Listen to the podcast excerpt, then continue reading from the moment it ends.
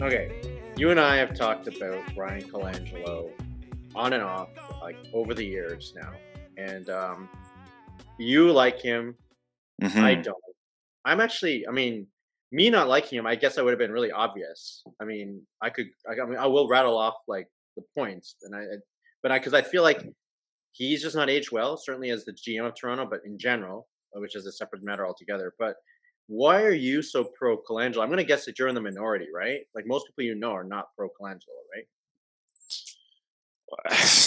yeah. Um, it's okay. It's either an unpopular view, but it's also like a who cares view. And I'm more in the who cares camp of Bryan Colangelo. You're probably gonna hit me with like facts and figures, and I'm like that weird like climate denier that said like, "Well, it was snowing yesterday, Jason. So where's your global warming now?" Right? That's kind of that's kind of going to be my Bryan Colangelo take. My overarching claim with Bryan Colangelo is that um, if you picture an eatery or a club and it gets like a bit of a face paint, gets a new promoter, and it's it's kind of still the same thing. The guy hasn't really done it well, but he's classed it up a bit, and that's what he did. Um, I actually think there's a little bit more substance to what Bryan Colangelo did. He did. He wasn't just like, you know, look good on an eight by ten. I think that um, he actually did some substantive things that I think do age well. I would say that I don't think you get from Bryan Colangelo to Tim Leiweke to Masai Ujiri unless he was that bridge because Okay. I think he had a few things going for him. He's basketball royalty. Um, his name carries weight. His um, his previous role prior to Raptors was a successful run, even though it didn't end in a championship. Now we might look, um, we we we might differ on that, but guess what? Um, you know who, who the fuck was Masai Ujiri before Toronto as well? He didn't get anywhere. He probably got as far as Colangelo did um, with Phoenix. Um, sorry, uh, Masai Ujiri probably just did as much with the Nuggets that Colangelo did with the Suns. So, Oh, um, he did a lot with the Nuggets, right? They, I mean, he okay, well, so did Colangelo, right? Okay, well, maybe let's not maybe let's not compare resumes in their previous roles, but the point is, it, it's comparable. Um, uh, Phoenix Suns, those were memorable teams. Those were the teams that you want to like. As soon as you got like NBA 2K, you want to be the Phoenix Suns, right? So they they did have that cachet to them, and we were getting a guy who was kind of um, I forget what the circumstances for leaving Suns, but it's not like they were having losing seasons prior to him coming to Toronto. He was they were on an upward trajectory or at least plateau. Right. And so here he is in Toronto. So I think that um um okay, so I might be contradicting myself because I said in a, in a, when talking about the arts that you can be Nicolas Cage and you can make a few epic movies and who cares what you do further in life in terms of film projects it's not going to ruin your reputation and i th- and i said that in sports you can actually ruin your reputation by what you did in the last couple of years i'm actually saying bryan colangelo is a little bit different because toronto is different toronto's expectations are different I don't think until Tim Leiweke came and Masai Ujiri came that we knew that we had that next level in terms of a basketball market. Um, you know, I, actually think it's circumstantial that all those pieces came. I mean, it, we had the right suitors. We had again someone like Leiweke who had, you know, was just uh, the, the guy was in um, just had the Midas touch in California with the teams that he was running, and then we got him um, out of the blue. So I like to think that a Colangelo era executive uh, uh, had something to do with Toronto then leveling up more. So Colangelo was level up from Mm. uh, Grunwald and Babcock, and then we got. I'm n- uh, nowhere in this podcast am I going to say that he is in any way, shape better than Masai Ujiri, or if he was given um, the opportunity that Masai Ujiri got in a Tim Leiweke led um, MLSE that he would have done exactly right. Because I think there's situations where like, um, you know, if, if you're given Scottie Pippen and Michael Jordan, you could, you might win a couple championships. Maybe you don't win as much as Phil Jackson, but like a lot of people could probably do well with those teams. I'm not saying that um, Bryan Colangelo could have done what Masai Ujiri did, but I also don't think Masai Ujiri could have done anything different really than what Bryan Colangelo was given. You might disagree with me on that because you think he's done some terrible things with Mm. picks and whatever. But I think that the landscape being Toronto what it was, I still think it was a lame market at the time, and it's still, you know, what you want about Toronto. Yeah, they won one championship, but I, you know, they're not. There's, I'd say in terms of desirable cities, they're still in the lower 15 than they are the top 15. That might hmm. be the most unpopular take I I have. And I don't think that changes with. I think that changes a little bit with Colangelo being in charge, and certainly Masai, but not all that much. So what I'm trying to say is that Toronto, yeah, they can do better with a better GM, but not that much better. And I think we were going to get that mixed success with Colangelo, and I just think that he classed the place uh, up, man. And um, I think if you're grading on a curve, then he gets full marks, in my opinion. So okay, I hear I kind of see what you're saying here. Um, Babcock did some damage. I mean, there was a change in ownership. I think from the the team inception to by the time Rob Babcock was GM. I think there was actually a change in ownership. I, MLSE. I think they took it over around like 2002 or so. I could be mm-hmm. I might have the dates wrong, and that's when its things start sort of go into a bit of a tailspin, and they just mismanaged VC team act like we talked about in the past. And so you're right. It's it's the wilderness, the allure of this. Oh, look at the novelty of this new franchise is gone. Now it's just this shit team in this really cold city. I mean, it's cold when it's the basketball season. Who cares about the summer? So then, Colangelo. Okay, yes, he had his success in Phoenix. He had um, the Executive of the Year award. Then there's Robert Sarver who comes in, new ownership, it's not clear to me if there was more money. I'm going to guess that MLSE was forking out more money, which is why Colangelo went over to Toronto. And immediately, yeah, he brings the shine and the credibility of the Colangelo family name, his royalty to this franchise in Toronto. There's the rebranding, which they think is going to help Toronto, calling it Canada's team and the red. They go away from the purple and the Maple Leafs and all that stuff.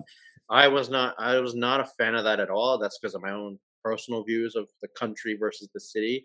But do you think that the your view of Colangelo bringing that credibility to Toronto is in large part because a yes he had that cachet that already b not necessarily through his own work but they did go on a like a, on a bit of a tear in initial and like when they first came in and because of that there was all this hope and promise of where the team was going to go do you think that was part of it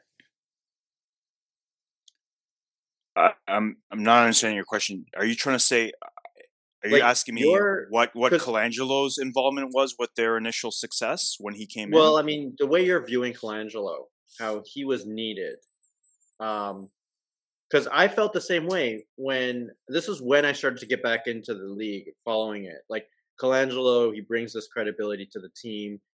Yes, because of his previous success in Phoenix, and there was this initial success with the Raptors when he comes in, like in that first year or so. But then it was just slow decline over the time. So it just seems like like by the time Masai comes in later, like to me, like whatever credibility that Colangelo brought in, it was just shot. That was that's the way I see it. I mean, I'm kind of sort of lukewarm. I'm, I'm I was I was initially would have thought I was been opposed, but I'm sort of on the fence maybe to the point that you raised, which is he might be the GM that was needed for that time at first, as you were going through your bit, I'm like, this is a really compelling argument that you're making. But then I, uh, now that I'm talking, I'm like, here's my, here's my point: is yes, everything you're saying is true, but it was all encapsulated in like 2007, eight. But he was still the GM in the years that followed, and he had all that equity that he just squandered over the next few years. Okay, that, so, but that, that's, that's the concern that I and I think other people have with him. Okay, so he was miscast again. Not his fault um, if you thought the wheels were coming off, don't give him like an eight year run or whatever the hell it was. Like that's that's actually not. I'm almost like uh, uh, like he's showing up to work. Someone can terminate his work. Maybe he's a better project manager than he is like you know um, than than a steady employee that's going to put in your 15 years, right? He's he's not um, he's not Johnny Walsh. You know, let's just you know uh, speaking about him. So if if like if he's squandering picks and he's not, you know, and he's not, uh, he doesn't have the Midas touch anymore, then um, you're asking me if that tarnishes his legacy. I, I guess, yeah, in a way, but I'm almost like, well, someone better did not come along. Like timing is everything. You got you. Uh, here's Toronto sports in 2005, 2006. The Jays suck. The Leafs suck. ML um, uh, TFC, I think they came in like 0405. They suck. Um, there's there's nothing going. The Expos are dead. Um, you know everything just sucks. And Colangelo, what Colangelo did was he was so media friendly. My God, he was everywhere on fan radio. They all loved him. MLSE loved him. Um, you know, the, the guy was just you remember that that voice of his, it was just like velvet and all um let, let me let let me see let me see let me see if I can like let me see if I can like um uh crystallize the allure that he had because you really have to think of him as like this weird hybrid of like um I don't know if you watch The Office, but uh, the character Robert California that came in the later years, like he just weird kind of he had like so uh, Bryan Colangelo like kind of looked like Kevin Costner, taller. He kind of had this like Eric Bischoff meets like Robert California from The Office, just had this weird wit and charm there was a story that you might not be aware of that was actually uh, squashed and actually probably led to um, him having a rocky relationship with the score. Um, I don't know if you know his name, Nick Kypreos. He was a former Leaf turned hockey analyst. Oh yeah, yeah. He reported that MLSE because they were not happy with Brian Burke, who Brian Burke, like, actually did win a Stanley Cup. And the reason why Toronto wanted him was because he did have that Stanley Cup cachet and he was Mr. Hockey at the time. He was supposed to be the next Don Cherry, but a little bit more book smart. Um, they were not happy with him. The rumor that Nick Kypreos broke was that Bryan Colangelo was going to be the president of both Toronto Maple Leafs hockey and the Toronto Raptors because the way they figured was – he was so good at basketball because he knows how to like put the right people yeah. in the right place that it's it's it, uh, he just has to manage Toronto yeah. hockey. Like Tim Yeah. Exactly, and that was the idea. And he broke that story. Um, he got in a lot of hot water. I knew some people at the time who who knew the inner workings, and like he was forced to take it back. But the story was absolutely true that they were at least considering it at the time. Um. So okay, so, I yeah. get it. He came in with that hype. Here's the thing: he's a bit like there's this corporate CEO type who comes into a tech company. He himself is like, all right, I'm just gonna. He's sort of like a Steve Ballmer in a way, really. When Steve Ballmer, Steve Ballmer was not really, he didn't really do anything for Microsoft. Now that share price sort of did did well, but like there were a lot of questionable moves, like him scoffing at, oh, the iPhone, who's to buy the iPhone? Um, he just, eh, uh, it, it's just Colangelo has run off of a reputation, but he hasn't really produced anything. He had his good run in Phoenix, but let me go through. Let me let's go through a bit of like what let's let's parse through his record in Toronto a bit. Let's do greatest it. hits. First, just these this is a these are just a little few snacks on like this is what he's done. He he gets rid of Sam Mitchell, who I also didn't really like, but he replaces him with Jay Triano. It's like I don't know what his credibility was. I don't understand that move at all. So he goes through Jay Triano. Finally, come on, you you don't you don't understand that move? Come on, man. He was going to be the first Canadian coach of the Canadian team. It was optics. But that's dumb. Like you're trying to win again. Like that's another thing too. He seemed to prioritize this brand of like we're just going to get all these European players who. There's a reason why a lot of those players were not in the NBA already. So he signs Garbajosa and Jamario Moon like off the street. Signs them off the street. mm hmm Garbo's gone in like a couple years after that horrific injury. Um, I mean, he was never quite the same. Never got his way back into the rotation. Jamario Moon showed his laziness, like why he really was always going to be this journeyman who was going to be in and out the league. Okay, Bargnani. It's okay to draft that guy number one, but here's the one instance why for Toronto is questionable. When Bosh, for whatever reason, and only years later came out in his, in his one interview, saying, yeah, he knew Lamarcus Aldridge from high school because they played to get like they played in Texas in the same circles he was kind of in a way maybe hoping and curious, like, would these guys play together? I'm like, wouldn't that have been a good op? Like, that should have just been. I would have been top of mind. I don't know. Like that would have been really different. I, I just like that to me is kind of unforgivable. For whatever reason, how consistently over the years, Jose Calderon was always in these point guard battles with whatever point guard of the time. TJ Ford. TJ Ford. Mm-hmm. Yeah, TJ Ford, Jarrett Jack, and later Jerryd Bayless. Here's the thing every single time I'm like, well, you're going to get rid of Calderon. His trade value is up. You can trade him away, get him something. Every single time he kept Calderon. I don't know what happened here. Jarrett Jack, by the way, was Chris Bosh's teammate at Georgia Tech. I would think, like, why wouldn't you just keep Jarrett Jack? Now, as far as I understood, they're in good terms. It was just to me, it didn't make sense. A Calderon from a basketball perspective, why you thought that this guy was going to be a cornerstone, like uh, one of the top one or two players on this team that was ever going to do anything. His trade value is up. Trade him. Okay, that was just some quick hitters. How about the two biggest like signings slash like pieces that that really were going to be the mark of his legacy as the GM of the Raptors? Jermaine mm-hmm. O'Neal and Hedo Turkoglu, right? That's mm-hmm. why I want to put Jermaine at the end there. So Jermaine, okay, to revisit the trade, it was TJ Ford for Jermaine O'Neal with like other players. Like there was other stuff thrown into the deal, which we'll cover in a little bit. Okay, I mean, I'm okay with. I was I was definitely optimistic about that trade. I'm like, great, we're getting pieces. This is Toronto's growth. We're getting a real player. He's going to play with Bosh. Like they're gonna, it's going to be twin towers. Like this is before the, you know, the three point era, and you know they're going to work with it. It's talent, and he's a multiple time All Star. I mean, I don't know how many players we've had who have had this kind of cachet. So, I mean, fine. He never really found a stride. Maybe his his athleticism was was not at the same level, but it was like let's just quick pull to trigger. I think he, there should have still been like Daryl Morey would have would have gotten a better trade. All it was was Shawn Marion, who was the when he traded him away with a couple years was Jermaine O'Neal with Jamario Moon to Miami for Shawn Marion and Marcus Banks, who I kind of forget who he is. Shawn Marion. So basically, you're trading Jermaine O'Neal for Shawn Marion. I'm like, how did you go from we got this multiple time All Star within a couple years to being like, we're just going to get Shawn Marion, who was going to be a free agent that season. Like, I get that Jermaine might have been the downside and you want to get rid of him. But I think that a better GM would have figured out a better trade than Shawn Marion, who leaves. Okay. So then, are you going to say something about Jermaine O'Neal there?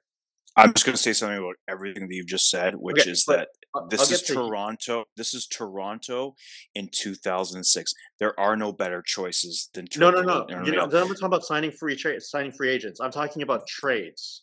So I, I, I, I, still think there's, I, I think in terms of moves, you have to view it through the lens that, say, there's, um, say, like the New York Knicks, okay, in 2006 have five, uh, say, 10 coaching options, wait, 10 trade options, 10 free agent options. Toronto has like a fraction of all those wait, options. Wait, wait. So you're talking about so trades, though, not signing. Like, here's the thing. Well, the, the, the point. The, the, the point is the probability of choice reduces because. So you're asking Bryan Colangelo. What I'm just trying to keep all of our listeners in mind is, I understand you're you're rattling off his his his, uh, his greatest hits, but I'm also trying to like contextualize it, saying like, but this is still Toronto at the end of the day. Even um, say, say Daryl Morey, right? He just would have had to thread a better needle than what Bryan Colangelo did. That's all he I'm trying to say. So he would have gotten a uh, better uh, trade. You well, we don't know that. A six-time All-Star for Shawn Marion. Um, before I say that, I want to see how many All-Star games Shawn Marion made. Actually, oh, I can't. I was just like, I was, I was like, I couldn't believe he pulled that trade. Like, what kind of trade is this? Why are we getting Shawn Marion? He made four All-Star games. Okay, Hedo Turkoglu. After one year, they they mismanaged Hedo as a talent who wants out of Toronto.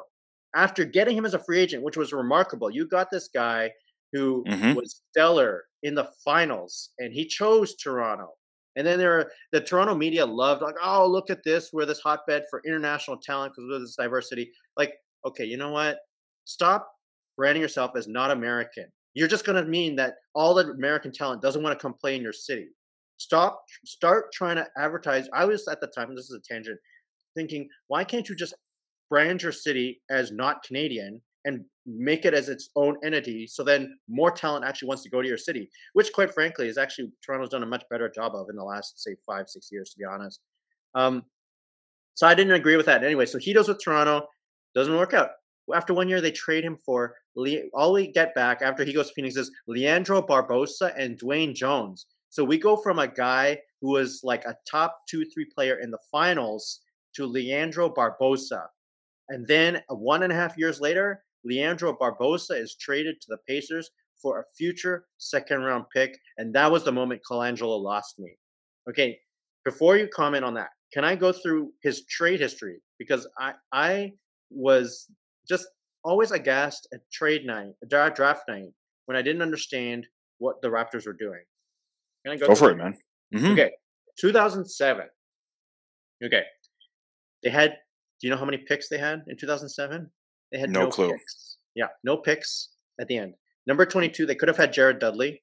Okay. Wait a minute, wait a minute, wait, wait, wait, wait, wait a minute. You're you're you're leaving something out. Is that oh. his oh. is that his fault or Babcock's fault that they have no picks in 07? Um you know what? That's a okay, fair point. That might hold on a second. 2007. No, no, this was him. This was him. He traded because he traded out uh the second round pick Eric Williams and Matt Bonner for Rasho Nesterovic. Right. Mm-hmm. So they have no picks. Now, they could have had Jared Dudley for one of those picks, who was a trade piece. I mean, you, you can use this talent in other trades, even if they're not going to be your player. You can find another GM who will value them. But what they did do is they acquired another player in that draft, the 58th pick, Georgios Printezis. I don't know his name. He's from Greece. That pick in 2008, that was a 2008 pick. That was 45th pick, who would later become Goran Dragic. Okay. 2008, in the trade, they traded away the 17th pick with TJ Ford to Jermaine O'Neal. They got back the 41st pick. The 41st pick was was Nathan Jawai. Do you know the 17th pick was in 2008? No clue. Roy Hibbert. So the Patriots mm. got Roy Hibbert. They so basically he's sacrificing all these picks. Okay, like it's like a 2009. Okay, great. He gets Demar number 10 he give okay when he when he um got Carlos Delfino on the Raptors, he actually gave up two picks. One of the picks that they lost in the earlier years was because of the Carlos Delfino trade, and then another pick that they lost in 2009 was uh the 39th was Jonas Jerebko. Okay, I'm not saying that these guys obviously the guy didn't last like last he wasn't like a, a like a long time veteran in league but if you remember these names at those times they were assets to these teams. They were you could actually turn them into like potential trade pieces. Uh, so that's that's the issue that I'm having here. Like Carlos Delfino, I'm like, all right, I don't know what Carlos Delfino did after the Raptors. Okay, and then I'll then you get to 2010. They acquire Solomon Alabi for they give away a second round pick for Solomon Solomon Alabi. Um, 2011. Okay, they get Jonas Valanciunas, who ended up being good but he was not going to play for the Raptors for a couple years. The 30, okay, the 33rd pick was what they gave away as part of that Delfino trade, who turned out to be Kyle Singler. So Jonas Jerebko, Kyle Singler, again, like I think that could have still been trade trade worthy. I don't know. I'm I'm like I'm kind of on the fence there. I'm not. It's not one I'm going to die on. You can convince me I'm wrong there, but I'm just saying you give you give up two of those guys for Carlos Delfino. It's like they're really all the same kind of level of player. You give up two for one. That's the problem I had. 2012 um, the 50s. Okay, Terrence Ross, Quincy Acy. All right, all right. You know what? Like, okay, the 56, the 56 pick was um was what they got for the Barbosa trade. So I saw a pattern of just gradual degradation of all the assets. It's like you buy a house instead of upgrading it, maintaining it, improving it with renovations over the years, you just let it turn to shit by the time the mm. end of the of the five years. Like he like Colangelo was everything you said he was when he came in, and then I just basically walked through the chronology of how he he basically somehow his brand still stayed up there. Like he never he because he's so media friendly. A bit like the Chris Paul of GMs. Like the media liked him. He was always like on point. He never really got criticized that badly, to be honest, over the years. It was just me. I felt like we didn't like him. And then finally Masai comes in. He's like, "This is how we do it, son." And then he's out. And then we aren't really, really talk about his time in, in, in Philadelphia, but what did he really do there? He traded out of the number three pick, where he could have had Jayson Tatum, to the number one pick. He gave away a pick just to get to number one. Was two slots up, like just for Markelle Fultz. Like I don't know. It just you got Ben Simmons though, right? You drafted uh, Simmons. I think you did. I thought Ben Simmons was drafted before him. Let's see about that think he drafted Simmons. That was his big draft pick. no, Markelle Fultz was his first pick, I thought. Because Ben Simmons was the year before. Hold on a second. I mean, no, but the question is, did he draft Ben Simmons? Well, I guess what I mean is, is that so mm. Ben Simmons was drafted in 2016, the 2016 draft. Bryan Colangelo joined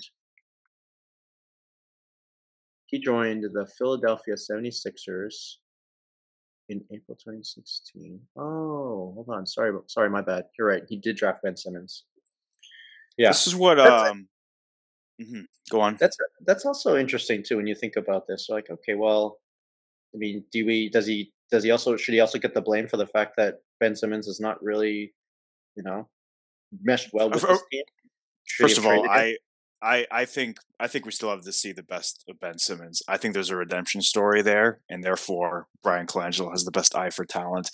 Um, so I think there's uh, I think it's not the end of uh, Ben Simmons. I think he's going to go somewhere and yeah, somewhere else. Know, okay, he's, he's, but not Philadelphia. This is the thing. He manages Philadelphia. He's not Ben Simmons' agent.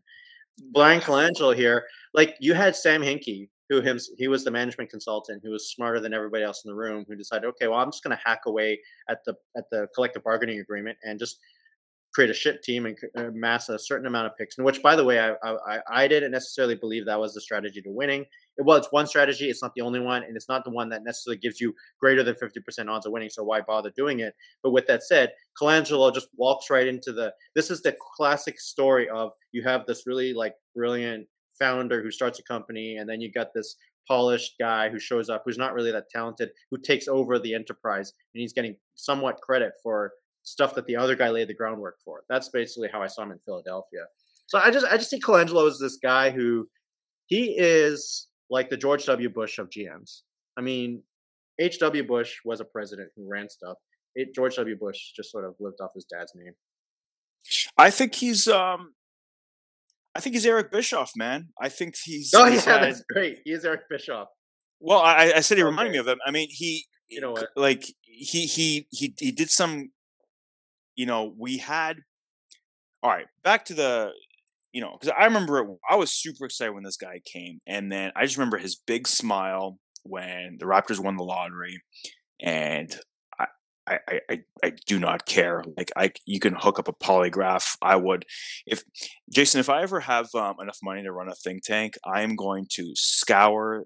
Uh, I'm I'm going to just scorch the earth with every media clipping because I'm sick and tired of having this conversation that there was like not consensus when it came to like King Bargnani. Apart from your little anecdote about Chris Bosh, okay, maybe someone should have listened to Chris Bosh and maybe Aldridge was the guy they should have maybe considered, but I was here, or, I was living it, I was watching media trade, every right? day. Yeah. Okay, but no one didn't say not to get Bargnani. Like it was just like you know everyone was just ready for this guy to come, this Italian, and everyone was excited. That's that's another thing too.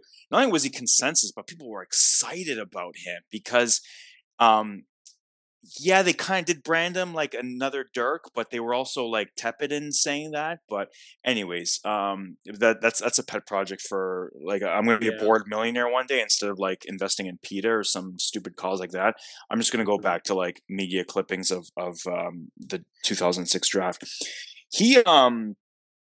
So Colangelo, yeah, like you're right. He comes off as like this classic LinkedIn profile pick, and um, I bet you he's the type of guy that needs his like you know, suits tailored, and he probably tells his assistant like, "Cancel all my meetings. I can't work today because his cappuccino from his ten grand DeLonghi machine doesn't come out right." You know, he's just like, "Nah, um, fuck everything today." Um, yeah, yeah he, he, he, he, walks into the office and Sixers. Ah, Sam, he doesn't have enough taste then does just start spending money to fix his office up, get the expenses. Yeah, absolutely. Yeah. It's just like tear down is a, but uh, tear down that wall. But sir, it's a supporting wall. I don't care. I need a better view. Like, yeah, he probably does that too. But I don't think he's vapid either.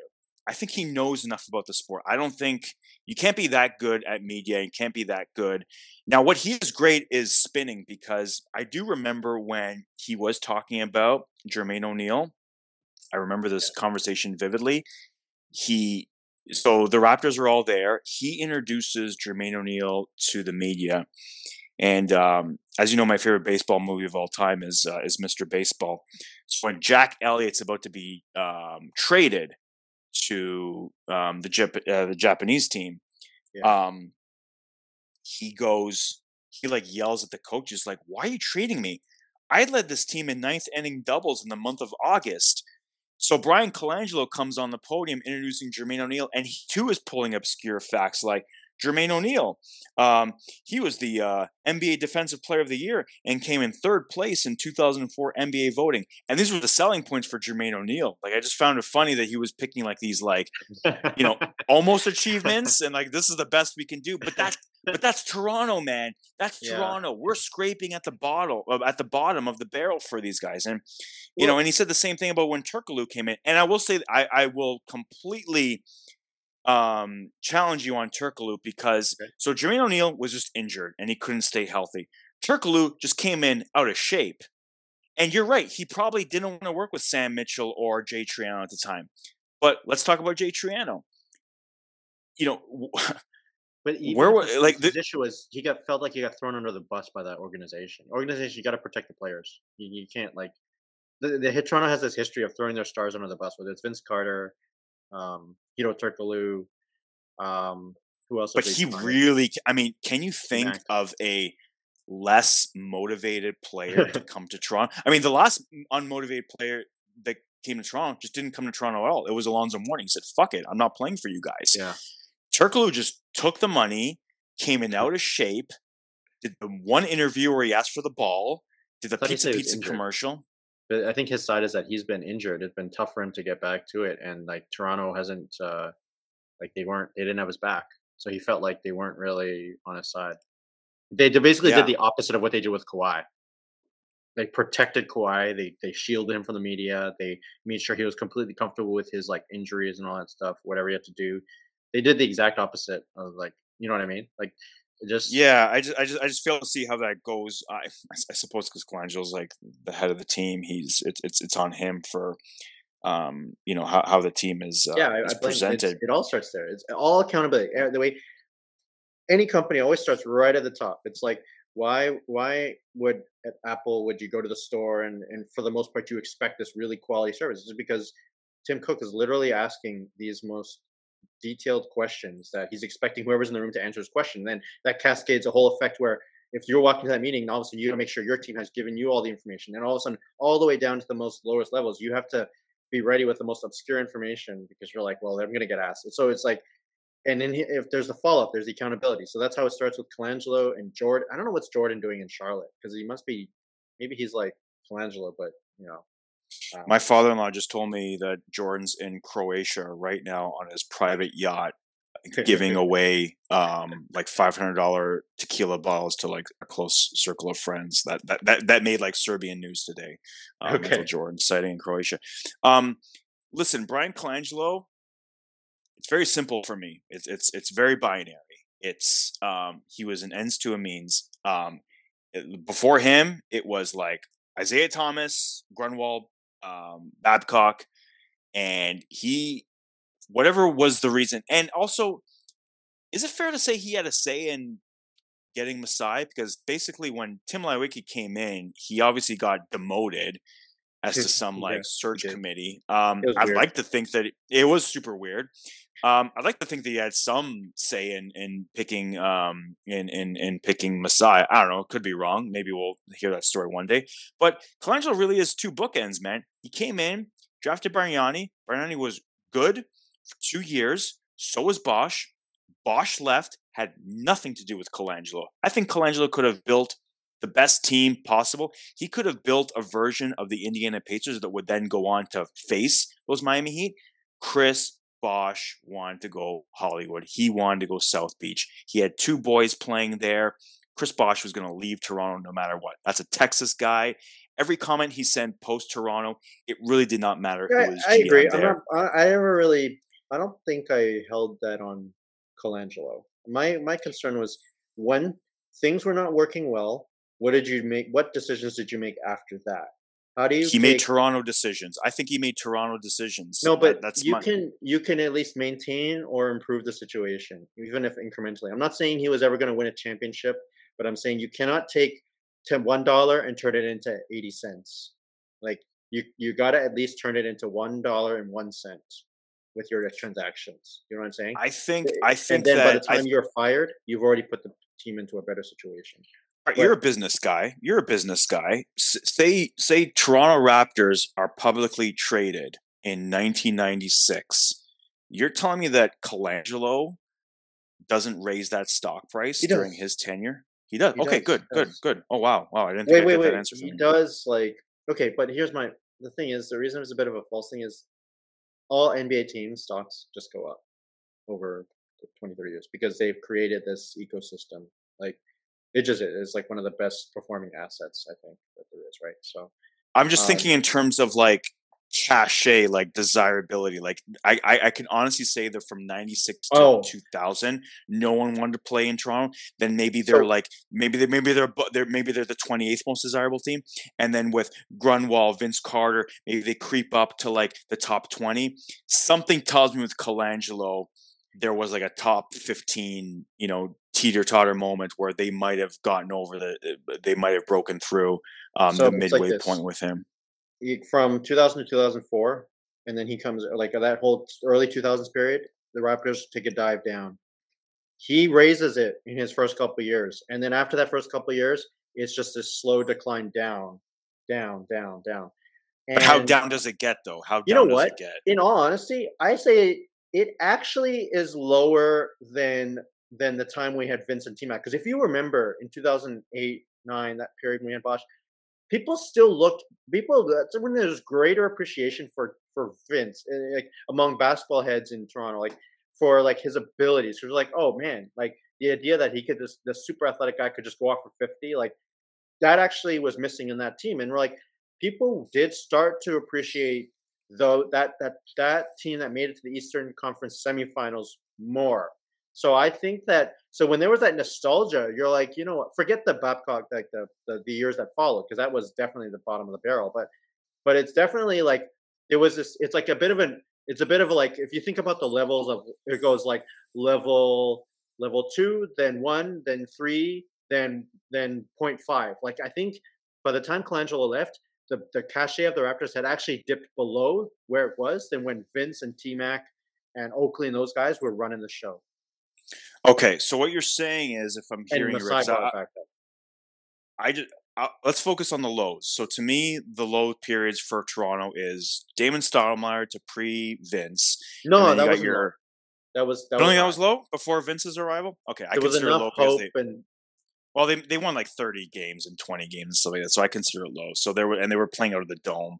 Okay, so that's that's a period, and then you have like this like Mike James period where he's the point guard, um, and then you have the um, and then you have the Andre Bargnani as your number one years, right? Uh, before um, DeMar really flourishes, and then and JV, and you know, let's just say that's the period where it's um, Andre Bargnani is your number one, and then to really the Rudy Gay trade. Okay, so the, those are your three low periods in terms of performance, where there is a general manager running those teams during those low performances. Where does his low rank in terms of Raptors performance? Like, are you saying that uh, his that low the- is not the- as low as the Babcock era. No, Okay, I'm not saying cool. that. okay. His, that's still the lowest point, but I'm saying he like he didn't maintain the high like he didn't No, he didn't. The, He that- didn't. that high No. that he came in with and such that his low was still lower than like you would think that from 2001 oh, 2000 to 2001 like where we're at that certain level that wherever you are 8 9 years later you're going to be higher than that but if if after that period of time now we're lower than where we are like the, the hope is the hope for the team is even lower the the draw for other players is even lower because now not only are we not at that level you have rebranded this team as a non-american team you've just decided you only want european players who are at a time when that was not the, the talent level of european players then was not what it is now. You've No. decided like the you just you you just don't care about trying to put it on the same level as any other big market which quite frankly it should have been and and i think at this point it is definitely a better situation now. Like you just he just just mismanaged what he had. He had good he had goodwill good faith and then he just Mhm. again like it's just the way you manage that team you cannot just keep trading away all your picks for nothing like it just didn't make any sense Yeah, yeah, yeah, yeah. And He's a degenerate gambler i always call him a degenerate gambler for years now he he is a bit of a verbo gambler. And let's and piggybacking off that, how did he leave off the team? We have DeMar, we have JV. If we didn't have, say, he was going to be like um, a GM for another ten years after that, I, think we do okay. I don't think we get to the level where we're just you know magic in a bottle, Kyle Lowry, you know, a player like him comes along and he's recasted and you know we just have a solid run where it's just um, and, and, it's fine. You, it's okay to lose to the Cavaliers and, and, and the Heat in the Eastern Conference Final. That's fine.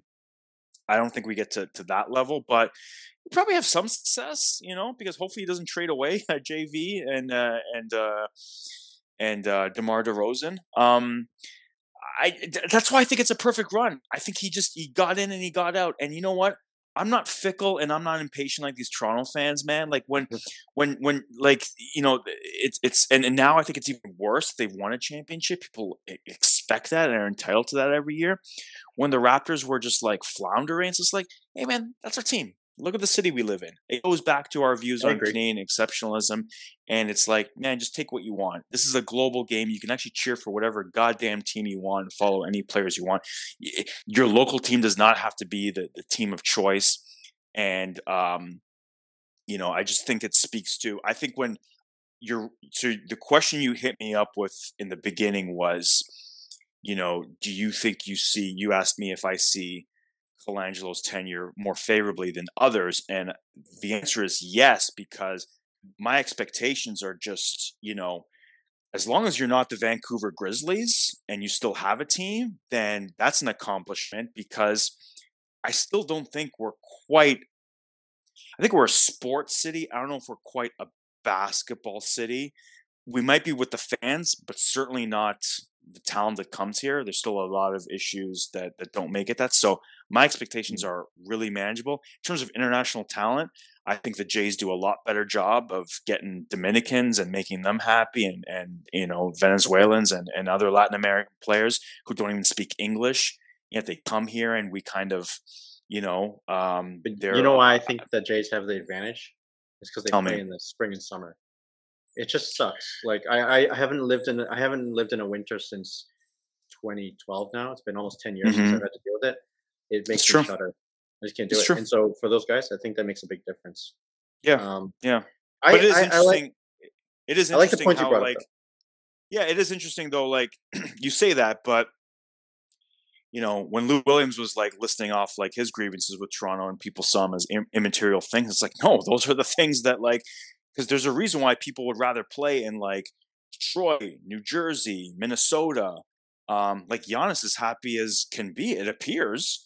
Um, and you can't tell me Milwaukee's like a, a better city than Toronto. I mean, apart from Harley Davidson, what do they have? But um, yeah, we're we we put it this way. I don't think we deserved anything better than Bryan Colangelo. I think he was way too good for us and then and then what happened was you know what happened, just like what happened at WCW they became like a market it's like oh wow they have all these stars like we had Chris Bosh and we had Turkoglu and we had Jermaine O'Neal and and and apparently Kevin Durant was Toronto's favorite team so we might get him one day you know we just eh, we we just marked out and then so, we just had to be kind of um, you know uh, taken down a pedestal. Um, but Bryan so Colangelo, man, he was he, he, was the man when he was here, and he was the right man for the job. I'll, I'll like, can, I'll I'll bring your two points together because they're not mutually exclusive here. Is is he's he's he if we look at what he did, did he do as good as he personally could have done? Or someone in that role? I don't think so. He didn't. He actually degraded the, the asset base. The, the he degrade he degraded the team in his tenure. However, I agree with your point.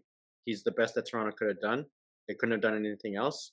He was the guy who had to bridge these eras from the shit purple dinosaur era, well, as like the post VC era, to mm-hmm. the Masai era. He was the bridge. He was the Bret Hart of the of the Raptors.